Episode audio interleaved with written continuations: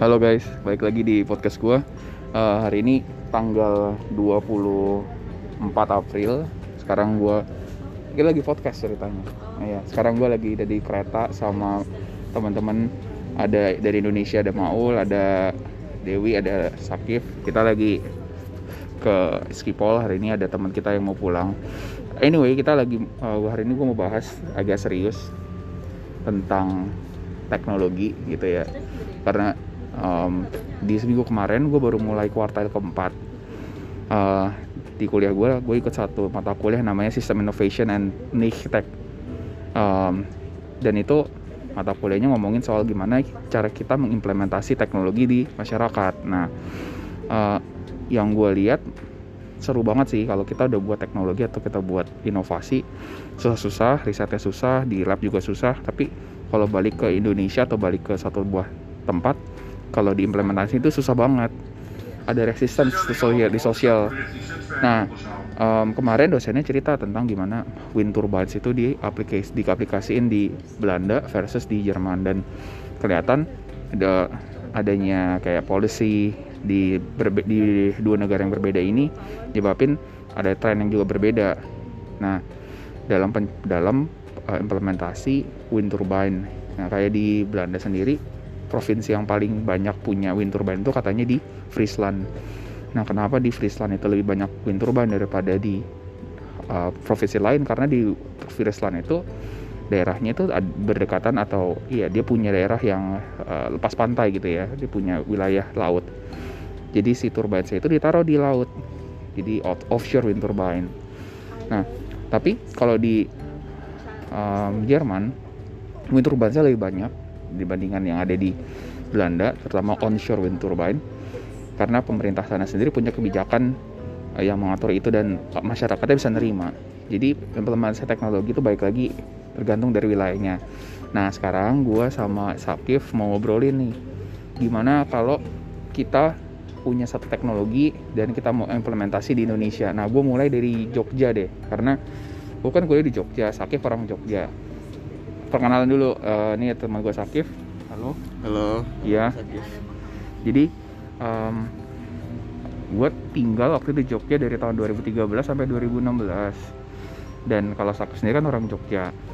Um, gue ngeliat nih kalau orang Jogja banyak banget yang uh, pendatang terutama mahasiswa. Nah kalau dibilang penduduk Jogja sendiri kan ada mahasiswa ada orang Jogja sendiri sama orang mungkin sekitar Jogja yang kerja di Jogja Nah, tapi kayak mayoritasnya itu mahasiswa kan ya, yeah. lebih banyak para mahasiswanya dan kalau nabi juga mahasiswa anak-anak muda suka yang namanya gadget. Jadi kalau ngomongin teknologi dalam gadget kita udah udah out of topic deh itu udah udah pasti udah pasti update deh orang-orang. Tapi yang lain, nah kita mulai dengan uh, mungkin motor. Tadi gue udah sempat ngobrol sama Mas Akif. Kalau motor, orang-orang Jogja itu cenderung um, suka dengan gaya motor yang lama atau mereka begitu punya tech ada ada apa namanya ada produk motor baru mereka langsung ganti. Oh. jadi kayak mana lebih? Enggak sih. Kalau orang Jogja itu termasuk preserve ya termasuk yang suka nabung dan menurutku ya mostly itu mereka economical thinkingnya cukup jalan karena again UMR Jogja itu kecil. Mm-hmm. jadi dengan UMR yang kecil itu mereka harus sangat sangat berhemat. Jadi nggak menurut nggak akan sekonsumtif itu sih cuman emang untuk kelas sosial menengah atas ada tendensi update gadget update uh, eh, HP cuman kalau mostly kayaknya enggak deh tinggal UMR gitu nah Nah dulu, ini ada teman kita yang baru datang, baru nyampe, kita baru nyampe di Hengelo. Ada Elva, ada Carla, sama ada Wiyanda, tapi kita berbeda. Empat, sorry. Habis ada dulu. Oke, kita lanjut lagi um, ngomongin soal teknologi tadi kan ngomong motor. Karena orang Jogja lebih preserve ya dengan dengan uh, kayak perekonomiannya. Um, terus yang menarik nih kalau gue lihat di Jog di Jogja semakin ke sini makin banyak bisnis bisnis baru. Contohnya bisnis makanan.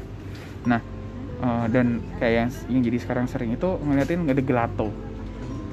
Padahal kan bikin gelato itu kan butuh bikin gelato itu kan butuh teknologi ya nah apa kira-kira hubungannya menurut lu ya dengan teknologi ada sekarang apa hubungannya dengan bisnis yang di Jogja ngaruh nggak mungkin hotel atau mungkin Iya. makanan Nah, kalau dari hal-hal sektor yang kamu mention tadi, eh, hotel, makanan, itu adalah sektor-sektor yang sebenarnya mendukung eh, salah satu daya jual utama Jogja. Kalau orang mendengar Jogja, ada dua hal yang mereka kepikiran. Pertama, kota pendidikan, kedua, kota wisata. Dan kombinasi dari dua sektor ekonomi itulah yang membuat berbagai hal di Jogja tuh ada. Kayak Gelato, dia mendukung sektor ekonomi pariwisata. Terus eh, apa namanya? Perhotelan jelas dia mendukung wisata juga. Tuh, Jadi- ya teknologinya mendukung. Oke. Ntar dulu ada yang baru datang? Ya siap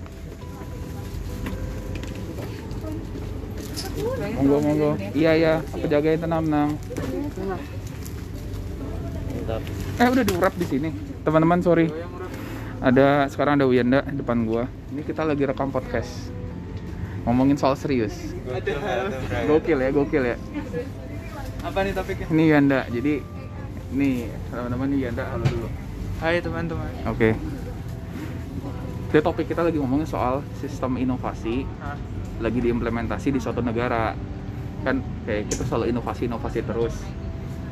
Nah tapi nggak semua inovasi itu bisa diterima. Kayak contohnya bikin wind turbine. Di Belanda sama compare di Indonesia kenapa di Belanda lebih banyak wind turbine di Indonesia? Karena mungkin orang Belanda sendiri lebih nerima atau lebih aware juga dengan renewable technology gitu loh. Nah itu masuk ke salah satu mata kuliahku kemarin. Terus kita discuss sekarang discuss kalau di tempat di Jogja gimana orang-orangnya? Nah tadi kita sampai ke bahas soal ini apa namanya? Gelato. Gelato. Nah di kasusnya jadi beda kalau di Belanda. Eh kalau di Jogja sorry. Eh, Jogja kan kota wisata. Kuliner pariwisata itu kan kuat. Jadi apa pun yang mendukung ke pariwisata mereka pasti tingkatin nah termasuk kayaknya teknologi teknologi bisa masuk ke sana mungkin. Tapi jad- jadi yang bukan utama bukan teknologinya ya tapi bisnis pariwisatanya. Aku selalu ngeliat bahwa teknologi itu bukan eh, means end dia itu bahas interaksi teknologi dengan manusia. iya. Tapi dia itu tools at the end of the day. Kayak misalnya kemarin tuh eh, sebelumnya di kota gede ada industri perak Hmm. semuanya serba manual. Terus tiba-tiba dari beberapa universitas join bikinin eh, semacam teknologi baru yang untuk ya membantu pekerja seni eh, perak untuk lebih cepat lah. Dan mereka langsung aja nerima teknologi baru itu. Tidak ada Hmm. reluktansi dalam menerima teknologi yang membantu mereka berkarya. Jadi sebenarnya nggak sebebal itu. Pada akhirnya sebenarnya selalu itu kan? tergantung fungsi dari teknologinya akan semembantu apa dalam kehidupan ekonomi mereka Iya. Kalau dia mengenhance bisnisnya, kenapa enggak? Nah, Nah.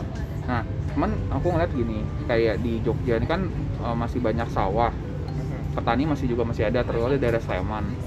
Nah, kalau aku ngeliat, ya masih ada lah beberapa petani yang pakai kerbau lah ya. Heeh. Cuman pertanyaannya masa di zaman sekarang masih ada yang pakai kerbau? Menurut aku, hubungannya gimana nih? Menurut Nah. kamu nih yang orang Jogja? Eh, kenapa di Jogja masih banyak sawah itu karena eh, secara rencana zonasinya itu Sultan emang udah memastikan Bantul itu 90% harus pertanian Ah, jadi itu strict oke. karena eh, dia mikir dengan perkembangan kota Jogja yang semakin expanding kan semakin banyak yang dibangun di luar tuh Iya. lama-lama sawah habis jadi sebelum Iya dong, sawah habis setuju, setuju. ditahan dulu gue bantu 90% pertanian Hmm. akhirnya mostly Bantul itu emang pertanian di mana eh, sayangnya petaninya itu bukan petani swasta petaninya petani buruh Petani buruh. Jadi Petani. yang bukan punya sawahnya ya. nah mostly bukan punya sawah Bias- biasanya itu tanah punya orang mereka izin untuk digarap sudah mereka garap ntar hasil taninya buat mereka cuman untuk rasa pekeuhnya kadang-kadang mereka ngasih sedikit hasil taninya ke pemilik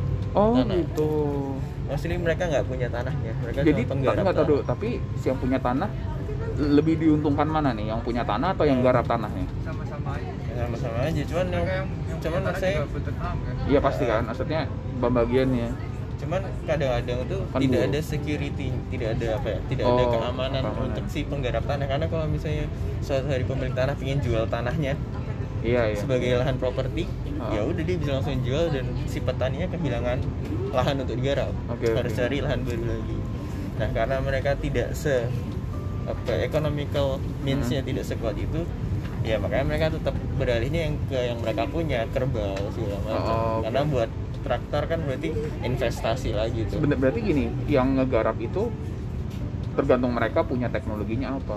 iya tergantung uangnya se- berarti teknologinya apa. bukan dari yang punya tanah dong. tergantung, tergantung yang punya tanah juga Itu berarti tergantung At the tanah. kan juga apa ya mereka punya aset yang mereka pengen fungsikan ujung-ujungnya mereka butuh tenaga which is juga kadang eh, sama buruh itu kontraknya kontrak tenaga kan. bukan yang istilahnya kayak si buruhnya yang menghasilkan kan itu tak ujung-ujungnya juga apa pun yang dihasilkan dari tanahnya dia pasti dari asetnya dia. jadi kadang kalau nggak salah nggak tahu ya kadang yang punya tanah juga kalau memang dia kayak pengen oh produktivitas tuh pengen aku naikin nih aku cuma butuh tenaga ya dia invest teknologi teknologi Nah, menurut kamu nih, kita tuh cenderungan orang-orangnya lebih ke productivity atau lebih kayak kekeluargaan maksudnya. Jadi ah, yang penting Kekeluargaan. Keluarga. apalagi di Not Jogja apalagi di Jogja kekeluargaan Jadi kayak misalnya ah, aku punya tanah, aku pengen aku ngeliat keluarga aku misalnya susah. Jadi aku perkerjaannya keluarga-keluarga aku sekitar situ. Iya. Buat garap tanahnya. Tapi dia udah ngeliat lagi. Untuk ntar pasti argumennya untuk bantu keluarga Bantu keluarga kan. Bantu. Nah, jadi ke teknologi masuknya gimana nih supaya aku itu ujung-ujungnya Hah? balik lagi ke ideologi bangsa negara ini waduh berat banget coy. bukan berat karena memang kayak ditarik balik ke sana Iya. ujung-ujungnya pendekatan kayak interaksi antara orang-orang di Indonesia Lebih- lebih berat daripada teknologi ya? tipikalnya ke arah teknologi juga mempengaruhi gimana kita approach contoh contoh kayak Amerika why they can really easily implement new technology because ya mereka nggak punya ideologi yang mementingkan bukan mementingkan sih kayak memperhatikan kekeluargaan udah maju-maju aja mereka productivity is number one Hmm. Dia nggak, ya, ya benar juga sih. Beda-beda, beda karakter ya, beda Yes. karakter. Nah, tapi misalnya in terms of teknologi yang kita apa inovasi yang kita mau majuin. Nah, gimana nih ngekonekin atau cocokin antara si teknologi dengan si eh, kekeluargaan itu yang ada di, di Indonesia? Menurut kamu caranya gimana? Atau apakah dengan adanya peraturan? Jadi kayak dulu. Jadi apa? Vierenrijzen. Iklan lewat. Kelihatan banget kereta Ini kita di mana sih? Di Almelo ya? Hilversum, Duivendrecht, Amsterdam Zuid en het eindpunt van deze trein Schiphol. Volgende station Almelo. Almelo, Almelo. Oke, lanjut lagi. Jadi, eh, apakah dengan adanya peraturan bisa mengakselerasi adanya teknologi menurut kamu gimana? Misalnya ada peraturan daerah nih, di mana penggunaan kerbau tidak diperbolehkan, misalnya karena ada animal rights segala macam, kan bisa ada misalnya. Oh kalau konteksnya kayak gitu uh, mungkin awal-awal bisa cuman uh, most probably kalau terlalu ekstrim Ekstrim. ada resistensi dari masyarakat. Jadi pasti akan ada demo lah terus ada unjuk rasa. Kalau di Jogja ini unjuk rasa unjuk rasa kayak gitu sering banget. Kayak misalnya mandi pasir segala macam. Jadi eh, mungkin bisa. Cuman transisinya akan eh, apa ya? Hmm. akan ya nggak akan mulus lah. Jadi memang sebenarnya tergantung sektornya kayak kalau di pertanian ya dia kita punya style seperti ini dan kayaknya akan berlangsung mungkin 100 tahun lagi karena kita punya ide yang sama. Cuman kalau teknologi komunikasi kita lebih cepat beradaptasi ya. Ya. Tapi kenapa teknologi komunikasi lebih bisa beradaptasi cepat daripada teknologi-teknologi yang lain? Menurut kalian kenapa? Di Indonesia terutama. karena fungsi akhirnya adalah connecting people gitu Hmm. jadi buatku itu semua orang butuh semua orang senang manusia makhluk sosial jadi kita butuh interaksi gitu. Jadi kalau misalnya ada em, cara yang lebih oke lebih enjoyable untuk berinteraksi pasti kita akan lebih senang. Dari telepon terus tiba-tiba ada chat tiba-tiba ada video call. Semakin as long as it's free pasti akan gampang untuk transisinya. Tapi kalau pertanian kompleks sih. Di Jogja. Transportasi juga kayaknya masih. Transportasi. contohnya gini kayak transportasi publik deh. Hmm. Ehm, kita tahu di Jogja kan kalau nggak salah baru ada KRL sebenarnya adanya KRL ini kan kayak ada inovasi ya kan. Dari yang kereta diesel jadi kereta listrik. Nah tapi itu kayaknya butuh waktu yang lama deh. Untuk si Jogja tuh punya KRL padahal KRL di, di KRL tuh sudah ada di Indonesia tuh udah lama. Mungkin yang pertama kali initiate kayaknya Jakarta apa yang bikin tuh lama sebenarnya apa karena infrastrukturnya nggak ada atau uangnya yang nggak ada atau ma- masyarakatnya yang nggak mau Oh, mungkin masyarakat nggak ada hubungannya Oh, ada hubungannya. Karena mau diesel, mau listrik, pada akhirnya masyarakat nggak begitu peduli. Mereka pengennya berangkat dari poin E ke poin B.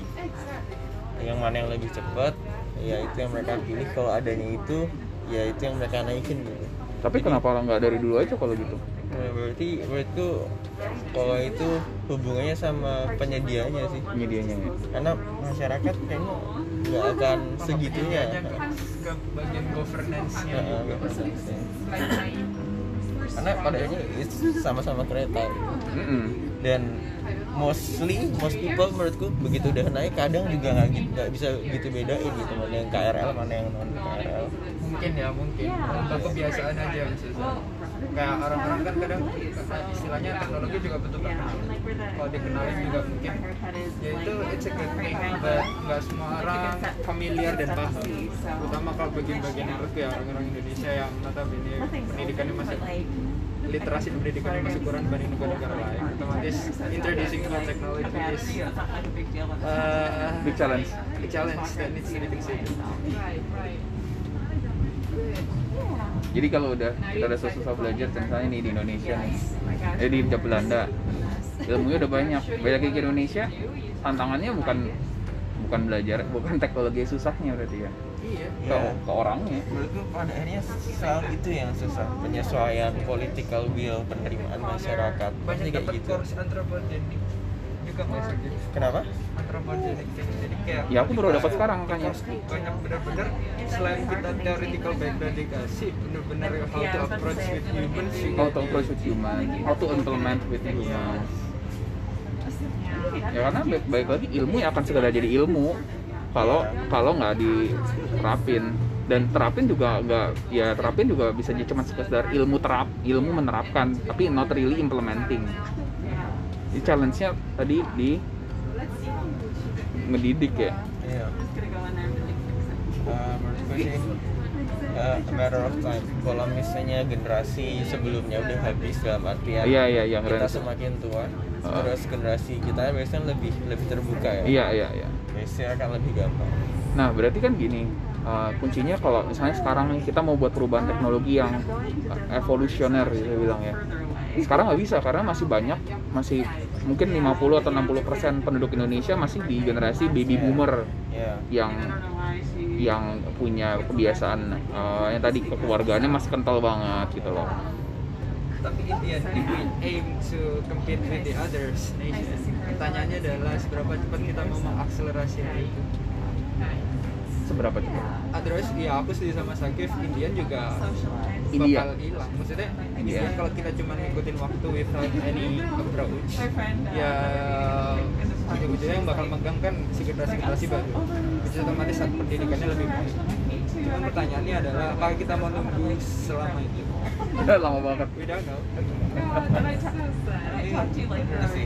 sesimpel kayak kayak uh, isu pembangkit listrik tenaga nuklir Ya. resistensinya kan luar biasa banyak. Iya, di mana-mana sih, bukan cuma Indonesia doang. cuman orang konotasinya negatif udah konotasinya negatif Iya. karena ada dua sih kayak sejarah Chernobyl dan segala macam Hmm. cuman uh, knowledge wise itu kan sebenarnya sangat oke kan untuk su- suatu negara karena dia Energi. clean Energi density-nya juga gede. Nah, jadi kayak ya itu aja isu itu aja udah susah banget untuk meyakinkan masyarakat Tapi kayaknya kalau ngomongin energi nuklir di Indonesia kayaknya masih terlalu jauh nih.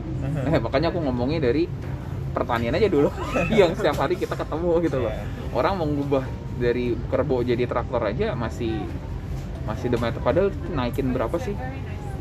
Naikin mungkin butuh investasi beberapa duit sekian banyak kan nggak segitu signifikan. Cuman baik lagi karena tadi ngomongnya keluarga dia pengen punya uh, keluarga mereka keluarganya si yang punya lahan itu pengen dikerjakan dan menurutku ada satu lagi sih yang membuat kenapa sektor pertanian itu agak lamban dalam hal eh, berinovasi itu karena anak-anak mudanya relutan untuk masuk ke sektor pertanian jadi Oh. isi pertanian itu ya orang-orang tua baby boomer yang mereka udah nyaman dengan cara mereka bertani yang diajarin oleh kakek neneknya pakai kerebel segala macam Aku kepikir jangan-jangan nih gara-gara edukasi juga ya.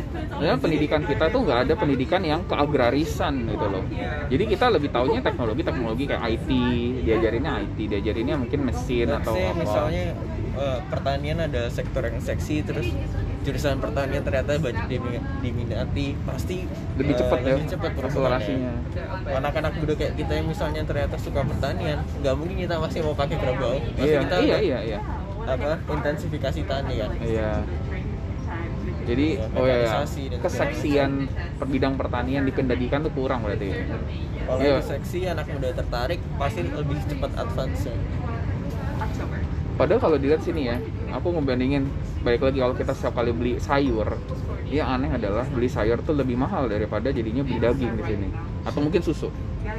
Kayak aku beli brokoli kan sekitar satu stuk itu kan 0,99 aku ingat atau 0,7. Bandingin sama beli misalnya telur deh. Telur sa- eh, 0,99 itu dapat ber- beberapa butir. Padahal kalau di Indonesia beli sayur itu cuma 500 perak bahkan atau 1000 perak udah dapat satu ikat.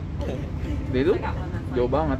Nah berarti kan kita kayak punya sumber daya yang lebih banget apa sumber daya alam buat tanam. Cuman kita Sangat-sangat lebih. dan di undervalue deh sangat salahnya. because Indonesia well what I got here is that Indonesia masih belum nge-value air banget that's why vegetablesnya sangat-sangat jauh murah dan bahkan praktisnya pun juga masih jauh dari kata eh, baik bagus Oke, nah ini tapi men- air ya. menurutku eh, kenapa harga sayur di sini lebih mahal feelingku ya itu karena Ah. production costnya lebih tinggi Eh, karena mungkin mereka landnya kan- juga terbatas kan? Heeh, kayak mereka kan negara empat musim nih untuk menghasilkan sayur jenis itu Dengan kualitas yang sama. ada Ah. pasti mungkin mereka pakai artificial dome dan segala macamnya Ah. mereka karena itu di Wageningen ada dom-dom untuk eh, bisa bercocok tanam tanpa harus tergantung sama Musim. jadi production cost untuk menghasilkan satu brokoli di sini sama di Indonesia itu kayak Iya, beda iya, gitu iya, iya, jomplang. di Indonesia Tinggal tanam aja.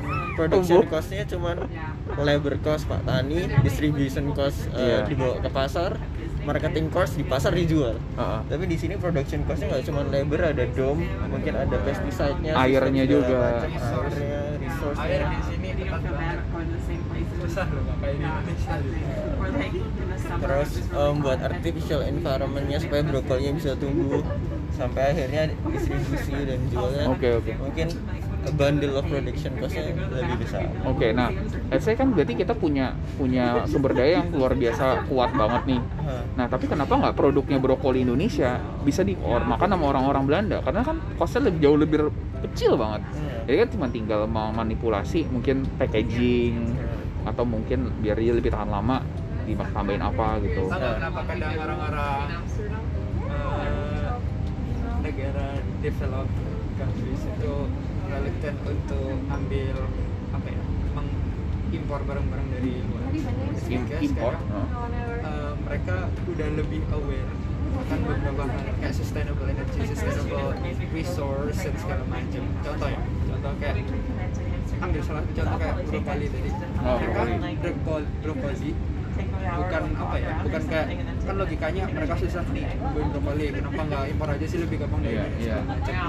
Salah satu hal yang mereka benar-benar pikir adalah eh, praktis di sini kayak satu, produksi satu kilo brokoli di Indonesia sama produksi satu kilo brokoli di Belanda jumlah airnya hampir 2 sampai tiga kali lipat dengan cara produksi orang di Indonesia. Oh. Jadi mereka kayak sekarang kan yang is climate change itu benar-benar topik yang sangat-sangat bagus. Di sini di Indonesia orang belum begitu aware. itu one of the their considerations in choosing things. Walaupun walaupun secara United Nation emang ada perjanjian bahwa apa ya nggak boleh ada diskriminasi gitu. Tapi dia juga mereka bakal lihat hal itu.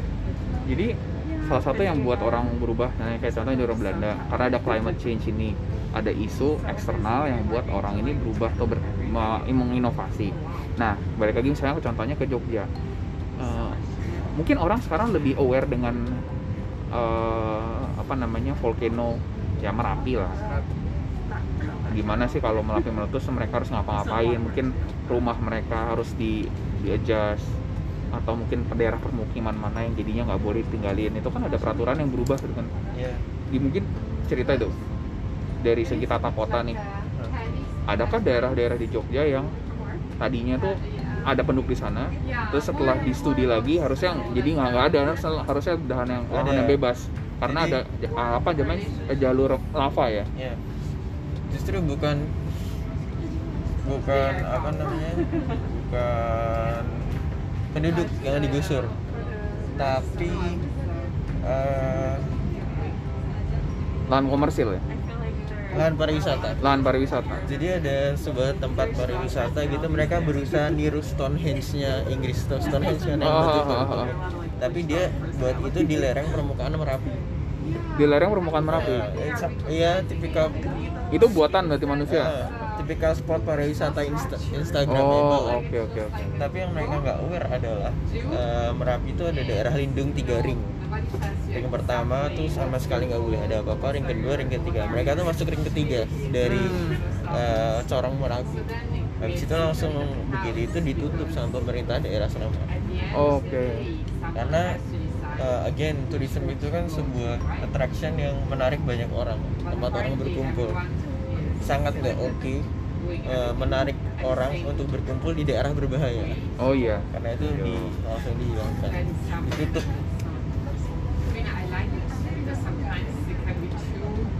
Terus balik ke yang tadi yang apa? Brokoli dan segala macam. Itu setuju sih sama Mianda karena mereka aware. Tapi eh, dalam pertimbangan yang lebih sempit lagi eh, quality control of product mungkin ya. Jadi oke lah kita lebih banyak memproduksi lebih gampang produksi. Tapi mereka tuh punya kualitas produk yang lebih tinggi. Jadi kalau in a sense of economical being aja orang sini kan mikir ya udahlah sayur paling selisih 20 sen atau berapa yang Indonesia sama yang buatan Belanda pas benefit ratio Iya, cost benefit rasionya kayaknya lebih oke beli sayur Belanda. Lebih hijau, nggak ada bolong-bolong dimakan ulat gitu-gitu. Terus mereka lebih organik misalnya, nggak pakai pesticide segala macam. Seorang ibu ibu rumah tangga ingin masakin anaknya kan mikirnya "Ah, beli produk yang paling bagus lah. Lagian-lagian ship, shipping brokoli dari Indonesia ke sini nggak mungkin kayaknya. setuju nggak? Jadi em, sama karena rice sih rice kalau dari Ah. Indo ke Belanda rice. Kalau jadi aku Oh, rice ya. pikir satu rice ya? Masih mereka Pokoknya masih. yang mereka nggak bisa tumbuhin di sini. Kayak kopi gitu kalau nggak salah nggak bisa di sini.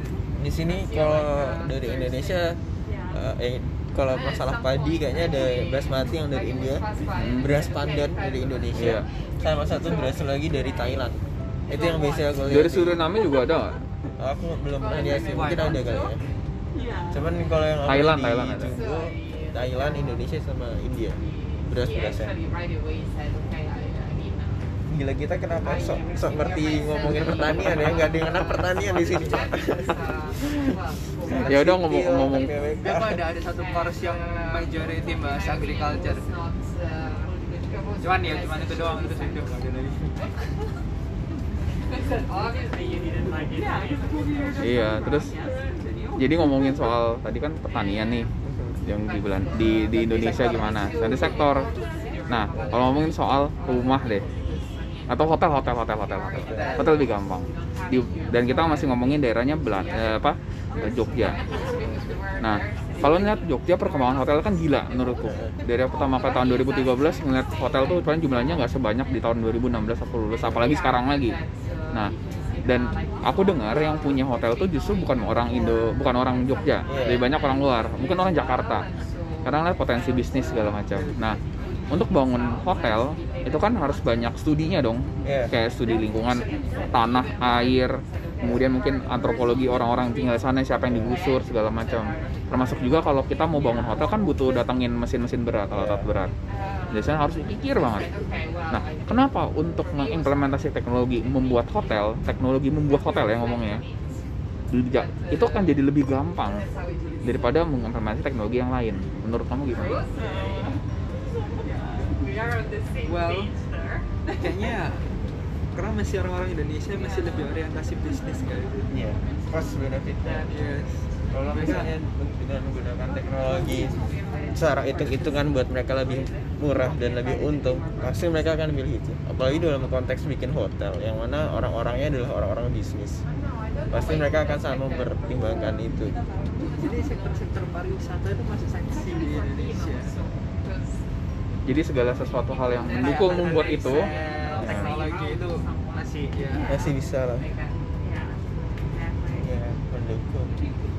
Cuman kalau ngomongin hotel di Jogja emang itu isu sih. Sampai akhirnya kan mereka bilang di Jogja tuh yang tumbuh subur tuh hotel. bukan pohon bukan pohon tapi hotel katanya dan emang ada isu di sana karena emang bener katamu tadi kan untuk bikin hotel tuh studi kelayakannya banyak dari air sosial segala macam. Kadang-kadang banyak developer hotel yang nakal. Hmm. mereka main terabas aturan dengan eh, nyogok supaya hak eh, izin mendirikan bangunannya segera keluar.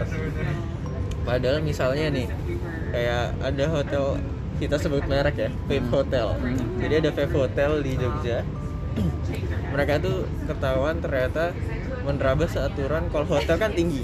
Jadi air sumurnya itu harusnya sumurnya cukup dalam sampai dia nyentuh aquifer tertekan jadi harusnya ambil airnya itu dari yang aquifer tertekan bukan aquifer dangkal Hmm. karena aquifer dangkal itu haknya eh, oh rumah iya domestik rumah domestik yang nggak bisa bikin sumur sedalam dalam itu. itu Nah mereka nakal, mereka nggak mau ambil aquifer dalam karena kan mahal tuh harus ngebor segala Iya, macam. iya, iya. Mereka pakailah aquifer dangkal juga, yang mana berarti rumah-rumah domestik ini saingan sama Hotel. pompa sumurnya hotel. Yang di mana lebih gede pokoknya. Lebih gede dan lebih apa ya mereka, mereka harus nyalurin air ke lantai sampai lantai 10 Iya, lantai iya. 12 akhirnya di sekitar itu rumah-rumahnya airnya kecil. airnya habis.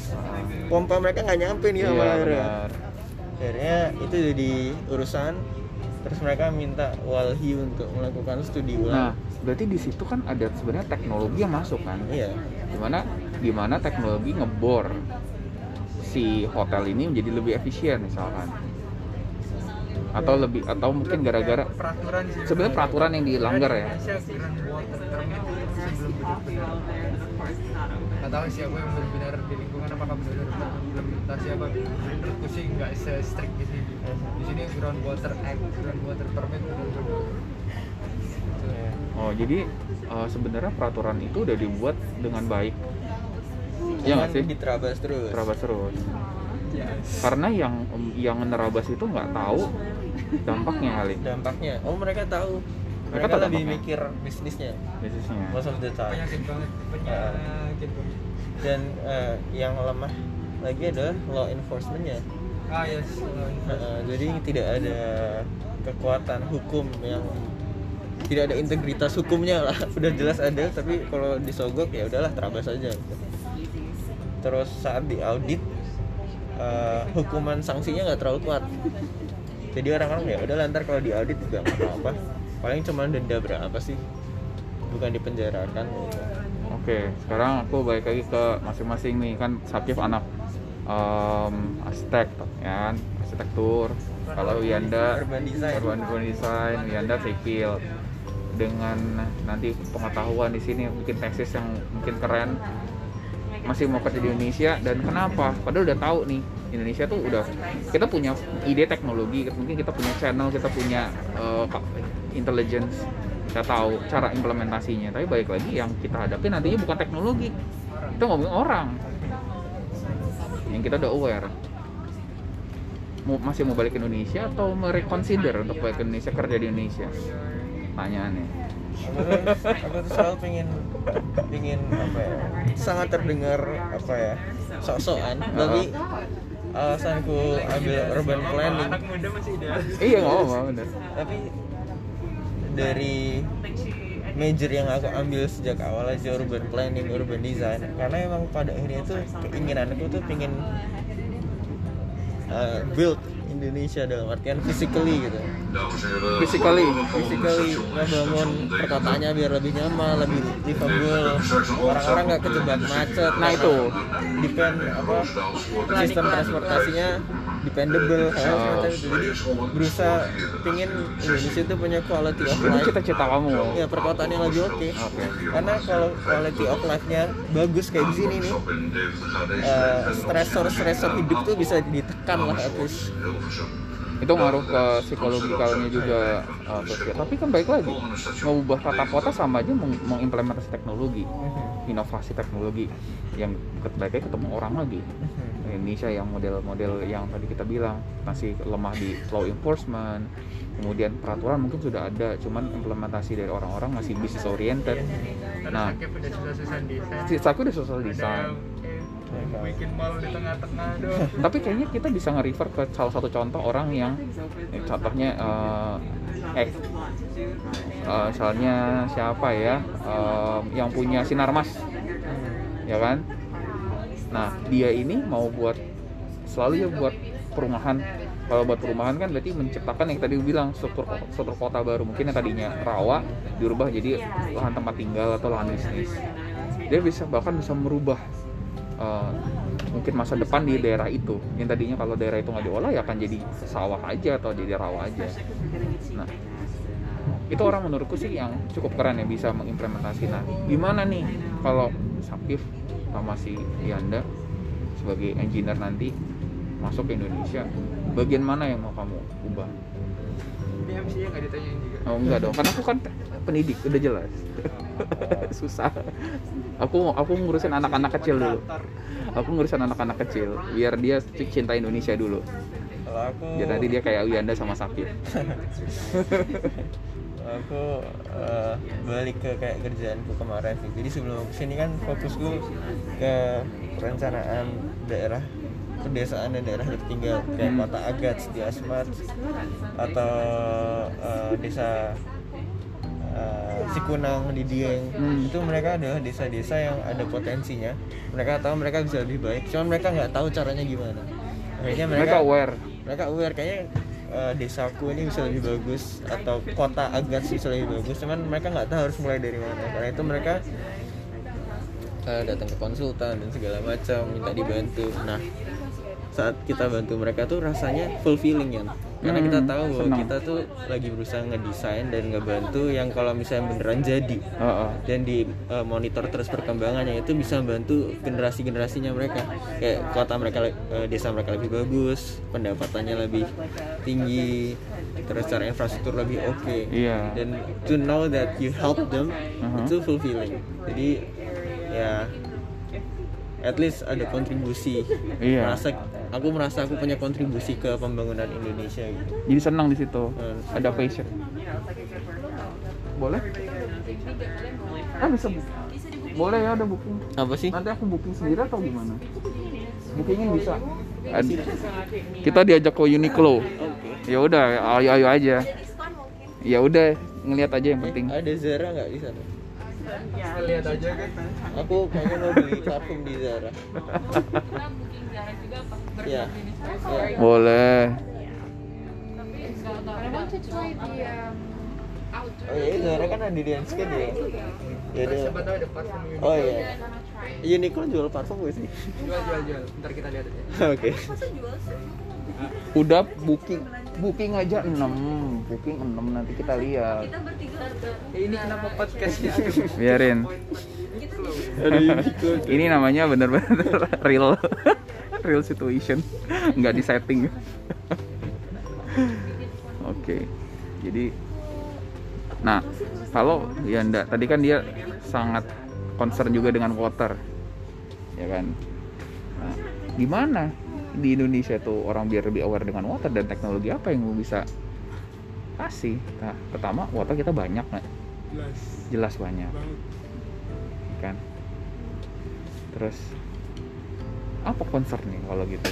Orang nggak ada masalah kok. Apa jangan ada masalah? Kelihatannya nggak ada masalah tapi sebenarnya banyak masalah. Apa?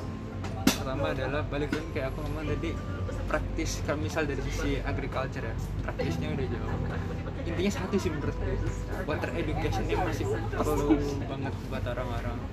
Karena di sini ada sih satu satu mata kuliah yang benar-benar baru banget yang benar-benar di Twente sendiri dia baru keluar ada satu profesor yang buka bidang ini dan semua matokin ke dia itu adalah masalah water footprint assessment which Apa? is water footprint assessment water footprint water footprint Yes.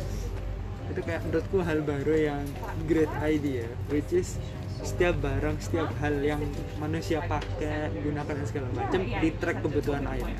Mulai dari satu kilogram daging itu butuh berapa air, berapa liter, kaos, oh kayak carbon footprint ya?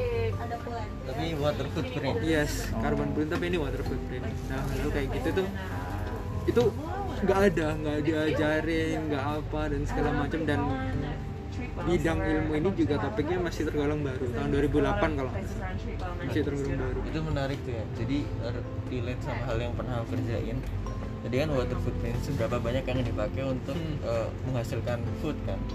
Water food Iya. something like that. Dan di eh, project yang pernah aku kerjain di desa Sikunang itu salah satu masalah yang dikeluhin sama warganya Hmm. adalah mereka mulai kekeringan. Untuk warganya kekeringan. Dan pas kita selidiki ternyata adalah karena mereka tuh mostly petani kentang. di mana Oh, iya. kentang itu butuh air banyak banget sehingga air di desa mereka tuh asap.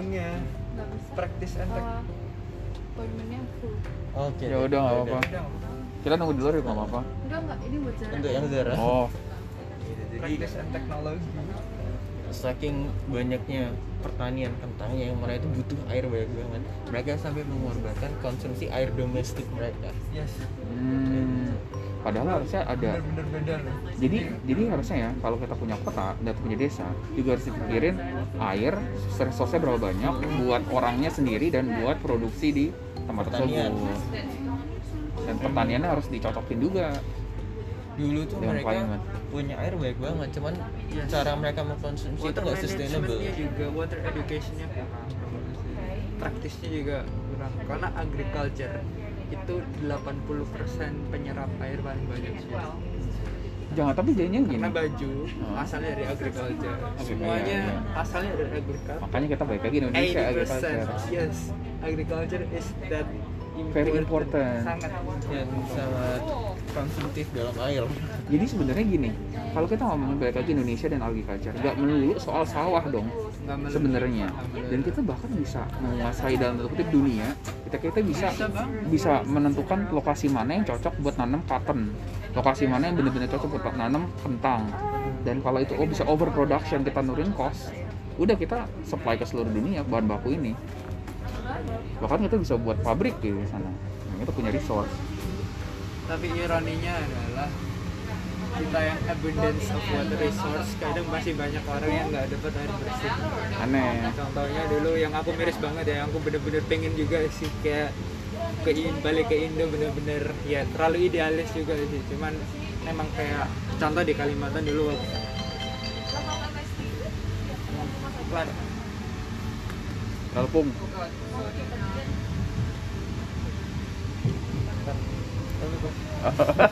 kita lanjutin kirain ada. Apa ya menarik sih.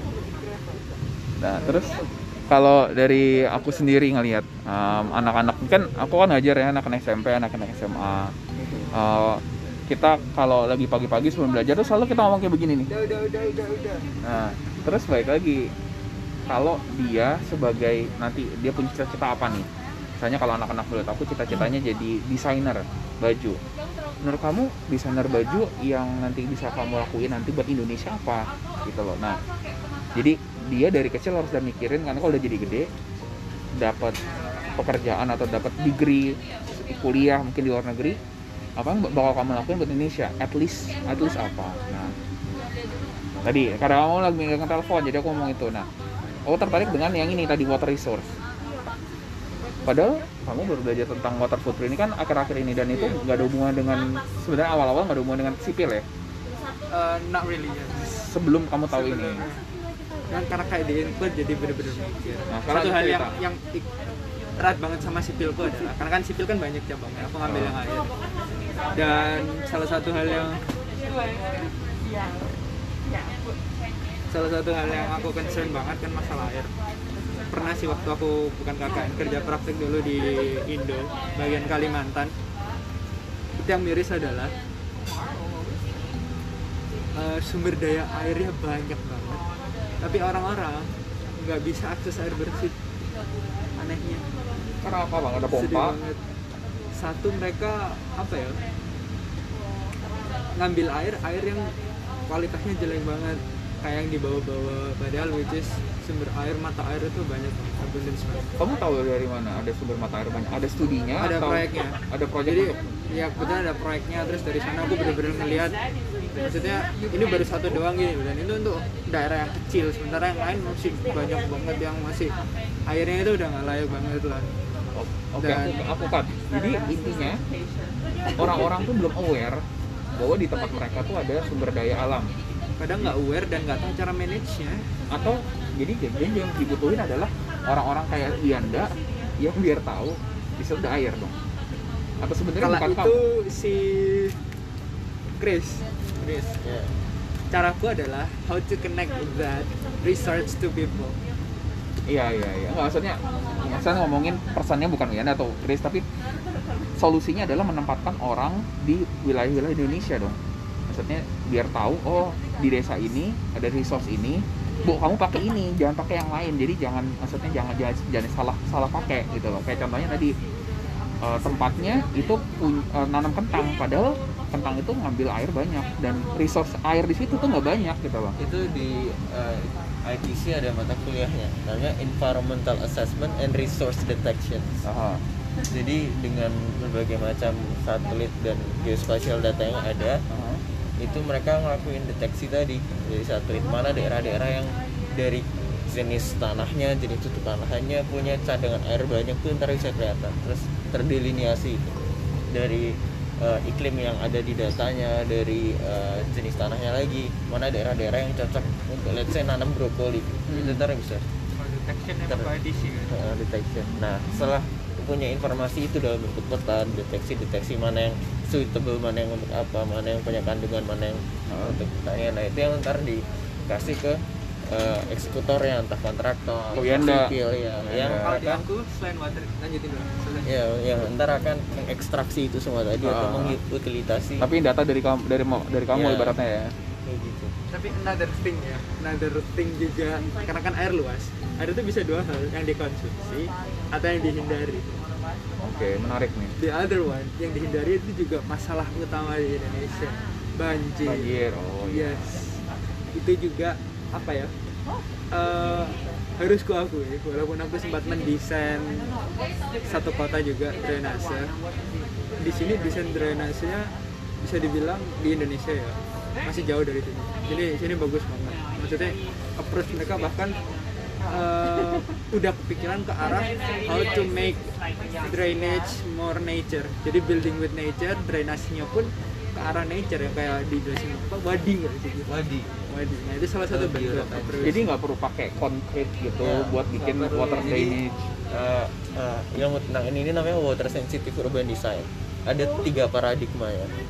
Jadi paradigma pertama orang mikir kalau water itu ya udah dibiarin aja zaman dulu mereka nggak uh, mikirin sistem drainage dan segala macam tapi mulai masuk abad 17 sampai abad 19 terakhir orang udah mulai bikin piping system Hmm. tapi namanya paradigma kedua mereka berusaha mengalirkan run of water langsung ke uh, water body secepat mungkin Iya. jadi langsung dipompa langsung ke Nggak ada sungai, storage-nya. nggak ada storage nggak nggak berusaha diresapi Ngerti. nah paradigma terbaru tuh yang uh, Yang anda bilang. building with nature building jadi with nature. instead of menggunakan selokan-selokan yang beton Ah, mereka biarin itu dari tanah supaya selain mengalirkan juga diresap kenapa pada akhirnya karena pada akhirnya kita juga butuh cadangan air di bawah tanah kita Iya. sumber-sumber kita dan Iya. segala macam Karena kadang Kadang-kadang- kalau iya pakai yang kayak sakif tadi itu kalau bisa dibilang yang mengalirkan air cepat-cepatnya ke water bodies itu kalau di sipil masuk kategori grey infrastructure. Grey infra. grey infrastructure which is hal-hal yang kayak gitu. Nah hal-hal kayak gitu juga tetap dibutuhkan. Bukan berarti kita harus hilang benar-benar hilang apa kayak tetap dibutuhkan. But with an adequate atau cukuplah amalnya. Dan hal buruknya kalau kita terlalu banyak too dependable on that. For instance like di Jakarta itu kekurangannya adalah masalah di groundwater makanya ujung-ujungnya land subsidence di Jakarta karena porositas tanahnya terlalu tinggi Yes. nggak ada air jadi dia ampes ke bawah gitu dan nggak ada kesempatan buat air untuk infiltrasi re refill groundwater lagi Nah, aku balik lagi ke topik awal. Menginovasi teknologi kalau udah masalah gitu.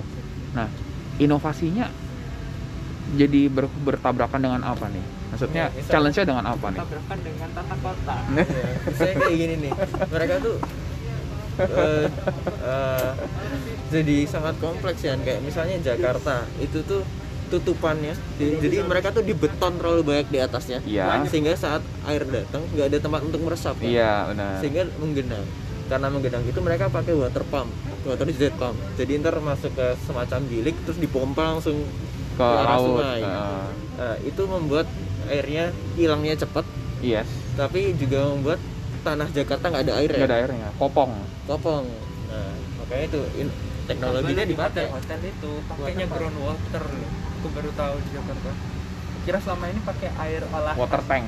air sungai diolah sama PDAM Masukin ke tangki. piping yes ini enggak loh groundwater Jadi bisa gini dong. eh, salah salah satu solusinya si mungkin ada kebijakan hotel-hotel pakainya water storage yang telah diolah sama PDAM. yes itu ada tuh ada ada yang kayak gitu cuman aturannya adalah mereka harus connect ke PDAM tapi kalau misalnya PDAM kapasitasnya nggak cukup mereka boleh pakai groundwater tapi harus aquifer tertekan yang dalam banget Oh tuh. iya iya iya. iya. nah mereka kadang-kadang ngeyel mereka pakai aquifer dangkal sumurnya cuman sumur domestik Berarti ada ad- adalah teknologi untuk pop gitu kan untuk mengatasi hal itu. Tapi ada lagi nggak? Misalnya untuk mengembalikan air tanah ke dalam. ada Jadi Ada. eh, apakah dengan si orang-orangnya ini misalnya dalam jangka 10 tahun misalnya atau 20 tahun ada peraturan dilarang menggunakan air tanah karena lagi mau konservasi air. Jadi dibuatlah tangki-tangki air di Jakarta untuk pakai misalnya air-air mungkin dari sungai atau dari laut diolah sehingga untuk mengembalikan dulu ekosistemnya. Itu bisa. Gitu. tapi Mungkin- infrastruktur dari PDAM harus siap dulu. Dan itu tuh kalau mau meningkatkan kapasitas groundwater salah satu approach yang paling mungkin adalah membuka banyak open area open space area. Iya. jadi Untuk airnya masuk ke dalam tanah. Maksudnya di Jakarta Jakarta udah ada udah beton emang beton gitu. Nggak ada tempat untuk tiba-tiba jadi hijau semua gitu. bahkan ya bahkan yang namanya daerah aliran sungai das yang which is ideally itu uh, ketika daerah banjir itu memang jadi kadang kayak harus dikasih space untuk sungai itu yang nggak ada pemukiman. Well orang-orang bener-bener yang namanya batas bahkan sampai di pinggir aja ditinggalin. Itu Jadi- ntar teriak-teriak kalau nggak nggak nggak bolong nggak bolong nggak bolong. No oke oke oke nah terus jadi gini dong eh, aku bisa simpulkan sedikit kesimpulan yang sangat sederhana bahwa udah there is nothing we can do a lot about Jakarta dan makanya si Jokowi Tapi, pindahin bentar sih, aku pengen Oke. ada satu pertanyaan. Kalaupun kita mau memindai Jakarta, mau dimulai dari mana? Aku bingung. mau mulai dari mana ya Mau dimulai dari mana? Ya udah makanya aku buat kesimpulan sederhana there is nothing we can do a lot about Jakarta makanya si Jokowi pindahin ke Kalimantan nah. Nah, terus eh, ibu kota ke Kalimantan. Apa yang bisa dilakukan oleh Jokowi untuk nggak kejadian ulang lagi ke Jakarta? planning. Nah, kayak gimana Planning planningnya? planning. dari mulai dari planning dari awal. Jakarta itu sistem perencanaannya tumpang tindih. Karena tidak jadi perencanaan itu ada yang namanya master planning kan eh, atau cetak biru. Eh, blueprint planning. Cuman masalahnya yang buat blueprint planning dari Batavia itu adalah Belanda rencana mereka Oh, city iya. centernya harusnya di kota tua Yes. kalau kamu lihat kota tua tuh struktur kotanya Kayak benar-benar sentrum. kayak sentrum Kayak sentrum benar, setuju. setuju. atau kayak Amsterdam di mana di situ udah ada station, udah ada pos mail, udah ada bank. Jadi semua uh, essential infrastruktur dan sarana tuh dalam satu range. Yes. Tapi karena ada pergantian governmental, blueprintnya diulang lagi sama pemerintah Indonesia. Terus along the way banyak revisi. Along the way banyak pergantian gubernur. Dari Ali Sadikin sampai Ahok dan segala macam. Yang mana mereka semua punya kebijakan baru. Yang nggak ter ter apa integrated dari awal. Iya, jadi mereka tuh nggak ada satu panduan barengan bersama-sama. Diubah-ubah along the way. Nah kayak gitu menarik nih.